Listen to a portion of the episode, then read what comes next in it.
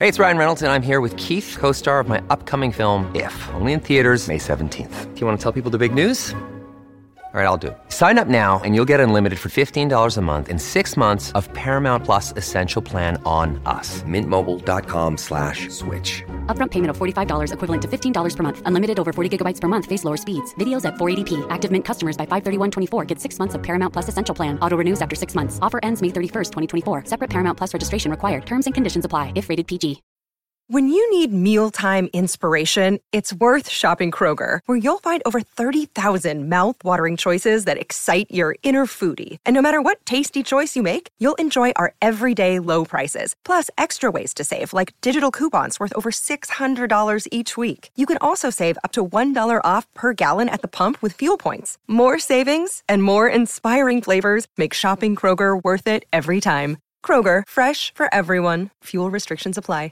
Besides the screen you spent most of your time staring at this week, chances are you were also captivated by a big screen video installation. From billboards to scoreboards, we inform and entertain audiences with our big screen solutions. Visit bigscreenvideo.com.au to see how BSV can bring your space to life. Sometimes needing new tyres can catch us by surprise. That's why Tyre Power gives you the power of zip pay and zip money. You can get what you need now, get back on the road safely, and pay for it later. Terms and conditions apply. So visit tyrepower.com.au or call 13 21 91. Well, we've got Daniel Leo on the phone with so much discussion about the future of rugby on the global stage. Recently, it's easy to naturally wonder what the powerhouses want and expect.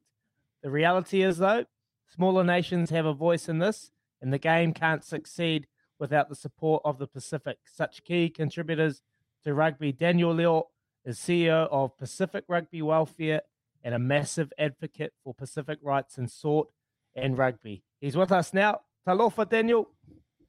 Talofa, lava, guys. Uh, pleasure to be here. Thank you so much for, for coming on the show, mate. How are you going? I know you've been uh, pretty busy as of late. Um, how you been? Yeah, no, good. I've uh, moved back from the UK where the majority of the work I was doing uh, for the last sort of 10 years uh, was. Uh, before that, I was playing obviously over in, uh, in England and France um, before going into this player advocacy role and brought the family back to, to Queensland where I am now. And the, well, the supposedly sunny Gold Coast hasn't been that great for the last couple of weeks, but um, yeah, enjoying being back on this side of the world. And I've just started a, uh, a welfare role here at the Queensland Reds as well, which is building, uh, working with the Pacifica players, the growing amount of Pacifica players that are uh, here in Australia now. So yeah, really um, exciting role, and uh, yeah, um, just getting my teeth stuck into that. Mate, how proud of you at the moment of uh, Fijian Drua and the Moana Pacifica um, boys and what they've done so far this year? Yeah, they've, they've done fantastically. I think um, you know, um, you know, obviously if you're looking at the um, at the at the results, um, I think they've, they've been a lot closer than a lot of people probably would have imagined in, the, in their first mm. season. There's been a couple of blowouts, but um, you know that's probably to be expected given that a lot of these players haven't really had that um, that been exposed to that level of rugby before. So the fact that they're there, um, you know, they're competing. Uh, both had a had a win, which again is um, you know probably most you know most people would have said, look, it's going to be it's going to be difficult, particularly against um, you know a team like the Hurricanes, the one a, a beat. Um, you know, they've done really well. But as I say, you know, it's about exposing players to that level, and uh, hopefully, we, you know, getting some knock-on effects into our into our test teams, uh, you know, which is which is going to be huge.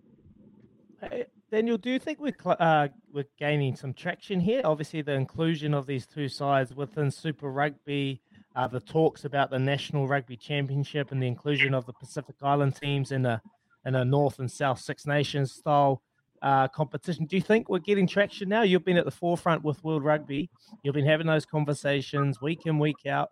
Do you feel like we're getting there, or there's just still uh, so much of a gap at the moment? Um, definitely making progress. Um, you know, the eligibility laws that were changed uh, earlier this year um, have given us a real boost to Pacific nations. The fact that we can now draw upon, uh, you know, the caliber, of player like uh, Adam Coleman, you know, Wallabies block uh, Tongan heritage is committed. Uh, but you know, guys like Izzy Folau, uh, Charles Piutau, these guys are you know these big names in the mix that are um, you know they're now eligible for Tonga. Um, and then, as you say, with this, these world league discussions, you know, um, they, they they tabled this competition idea three or four years ago. Uh, we weren't very happy with it, um, given the fact there was no uh, real progression path for the for the decision, but uh, that seems to have changed. So I think I think things are on the up. Um, obviously, there's still a lot of work to do in uh, in, in, in other areas, uh, particularly I think around the, uh, the way the game is financed. Um, but yeah, but, um, definitely progress and a lot to be um, to be excited about. Oh, that's really good to hear, Daniel. So, so there's a bit of equity sitting there um, in the decision making. What what does equity look like moving forward for the Pacific game? Is, are you running off the back of what rugby league um, has, and to, the Tongans have done in New Zealand, and expecting more equity from the rugby side, so that you're playing more in front of your own home crowds?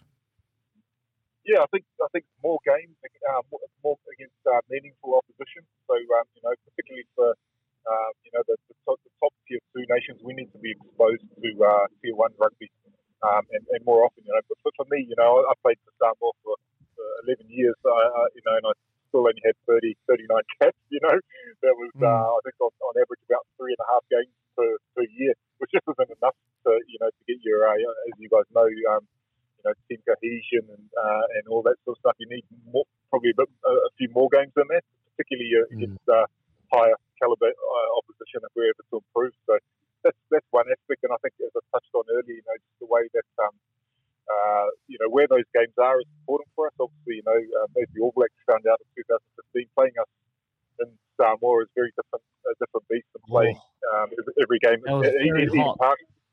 Yeah. oh. um, yep. So it's uh, you know that's all those sorts of things, home advantage, and also we want to be playing games in the islands. You know, we want to be teams that you know our, our, our public can reach out and touch and, uh, and, and, and inspiring the next generation of kids to actually play for you know for the Samoa, Tongans, and Fiji. Um, which um, again it's, it's been really difficult with COVID. Uh, we haven't been able to host any games in the islands for, for a number of years now. Um, but hopefully, as things uh, free up and as, as uh, you know, as these, this new league comes into into play, you know, we can we can get a few more games even if some of the bigger tour, uh, bigger European nations touring us in the Lions here.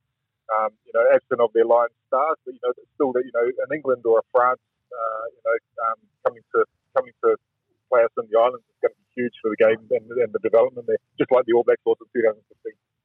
Yeah, I played that game, man. Wow, that was hot, and the crowd was just electric. The Manu Samoan team were on fire holy hicker, it was a tough game. We just got over the top in the end, but mate, I remember that vividly. Uh, it'll be great, great for the game to see the Englands, the Irish heading over to the smaller nations. Just on that, if we if we're going to have a competitive uh, Pacific Island teams, our Fijis, our Manu Samoans, our Tongan, our Tongan teams, do you reckon we're getting to a stage now where the alignment between our nations, our uh, Pacific nations, and the clubs? Because I know up north, a lot of our players play up north. They play for the clubs, and there is that separation.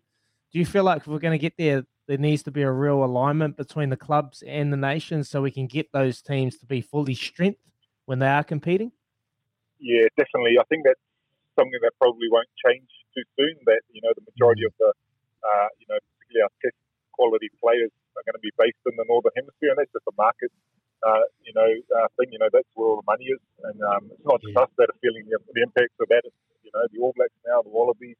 You know, this uh, this, this drain to, to Europe and how we, I guess, we, we deal with that. Um, you know, mm. probably key right up there is resources. You know, the resources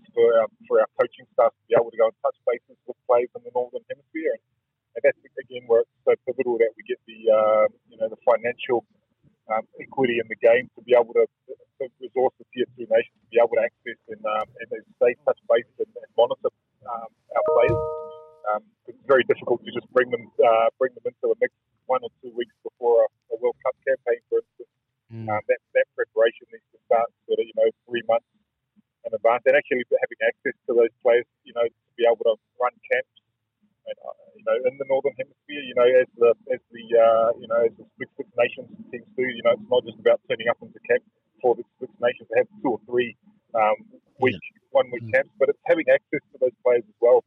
Um, you know, we don't have centrally uh, centralized models like the All Blacks do, where they have access to all of their the Super Rugby players um, throughout um, at various points throughout the season. So um, yeah, and all all of these things will come with a price tag. So for me, the big yeah. I guess the big uh, driving factor over the next sort of three or four years is that we um, we need to find a way that we can um, you know resource particularly Samoa and Tonga. You know, Fiji are in a little bit of a different position. They get the uh, the majority of the World Rugby targeted funding now, uh, given that they've been the top Pacific team for the last uh, probably ten years. Um, they get they get a lot more funding from World Rugby than the other two nations, and they've got you know um, a strong tourism market. Although that's taken a hit with uh, with the with COVID over the past, um, uh, and they're always going to get bums on seats at their stadiums. Um, a little bit more difficult um, situation for Samoa Tonga. You know, with 300,000 combined population between the two two, two nations. Um, that, that's always going to um, uh, provide a challenge. Hey Daniel, you raise a really good point here. Just quickly um, on the equity, like there's uh, of of capital, like they've got plenty of human capital out of it, the unions, and financial capital out of the out of the the use of the islands and that. What about the players um, themselves? Are they looking uh, towards playing for their their given country as opposed to uh, you know, um, first and foremost having to play for a tier one country, or or or is it just you know you do what you're told? Um, I think I think it's, a bit of both. I think um, a lot of players, our players now, particularly for, for Samoa and Tonga, have um, come through the New Zealand system, um, and a pretty, a pretty, you know, that's that's the country that's given them the opportunity to develop their rugby skills in a lot of cases. Whether that's, you know, you know, like myself, I was born and raised in uh, in Auckland. Um, you know, and then um, you've got players who have come over on scholarships at a young age.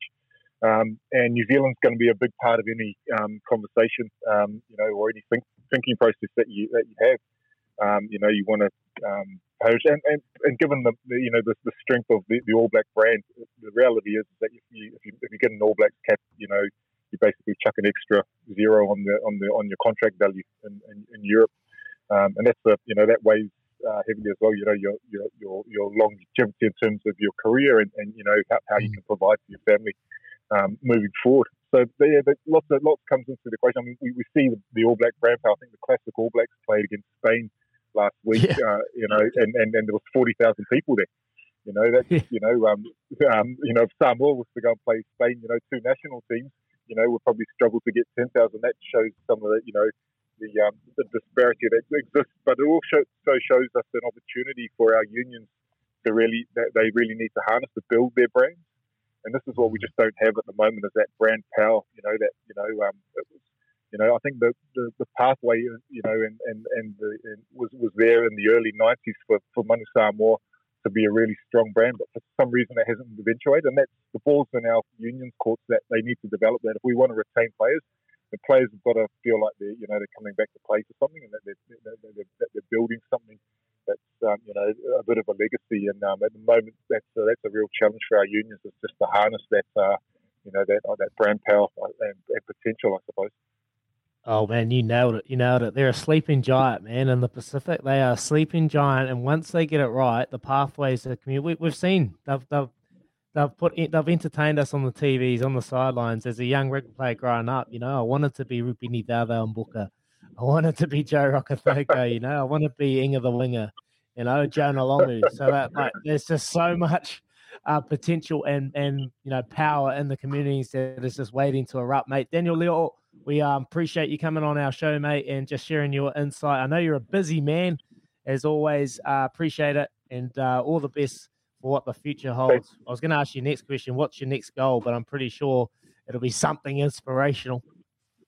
yeah, no, um, mate. I've got my, as I said earlier, I've got my uh, hands full with, uh, you know, helping develop, um, you know, Pacifica rugby here in, in Queensland. Um, you know, some really exciting prospects, and uh, yeah, I mean, it's um, probably, you know, a little bit um, similar to where New Zealand was maybe 10 or 15 years ago in terms of the, the communities here and, and, be able to tap into that. But I just, yeah, um, helping also to, you know, encourage players that there is a pathway, not just to play for Australia, but also for our, our Pacific Island nations as well for our, uh, for, for those players of heritage. So yeah, now enjoying it, enjoying life, mate, enjoying the sun as well. Thanks for having me, guys. Beautiful. Love your mahi, mate. Thank you very much. Here's some tips for maintaining your Trex deck.